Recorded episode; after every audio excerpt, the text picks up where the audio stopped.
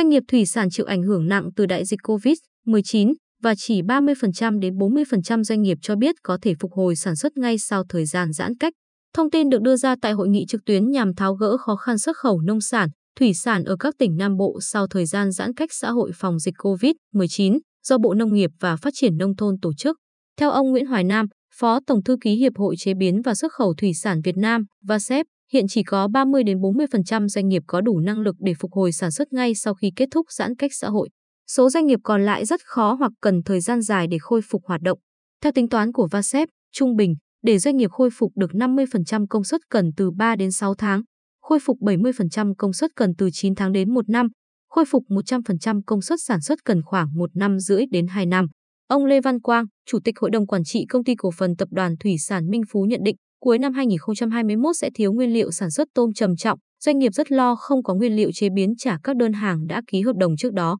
Hiện, giá tôm đã gần bằng so với trước dịch COVID-19 nhưng nông dân vẫn lo ngại dịch bệnh, doanh nghiệp không thu mua nên việc thả nuôi không được như dự tính. Còn theo ông Nguyễn Thanh Bình, Chủ tịch Hiệp hội Rau quả Việt Nam, với các mặt hàng rau quả, từ tháng 8, hoạt động thu mua, phân phối đã cải thiện. Giá thu mua một số loại quả tại vùng sản xuất đã có tín hiệu phục hồi so với trước tháng 7 năm 2021 nhưng vẫn thấp so với cùng kỳ năm trước. Hiện, việc phục hồi sản xuất của các doanh nghiệp kinh doanh trong lĩnh vực nông nghiệp đang bị ảnh hưởng rất lớn do chuỗi cung ứng nguyên vật liệu bị đứt gãy. Doanh nghiệp bị mất khách hàng do thời gian thực hiện giãn cách quá lâu, không bảo đảm tiến độ giao hàng, đặc biệt là khó quy tụ lại lực lượng lao động như trước dịch do công nhân chưa được tiêm vaccine, chưa thể đến cơ sở sản xuất hoặc đã về quê, cách ly hay đang điều trị COVID-19. Các doanh nghiệp kiến nghị Bộ Nông nghiệp và Phát triển Nông thôn hỗ trợ doanh nghiệp xây dựng phương án và cùng doanh nghiệp làm việc với địa phương khi trình phương án tổ chức sản xuất trong thời gian mở giãn cách từng phần nhằm khôi phục sản xuất để địa phương phê duyệt nhanh nhất.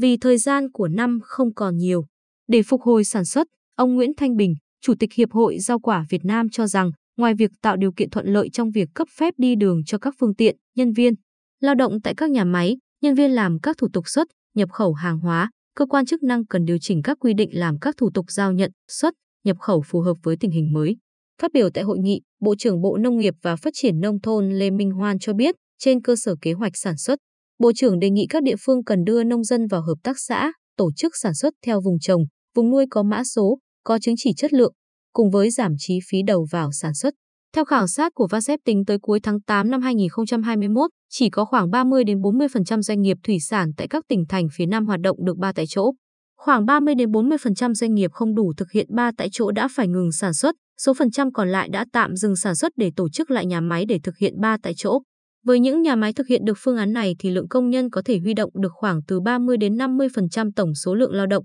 số còn lại nghỉ việc hoặc nghỉ không lương, công suất chế biến đã giảm từ 50 đến 60% so với trước. Ước tính, công suất chung của cả vùng đã giảm từ 60 đến 70%.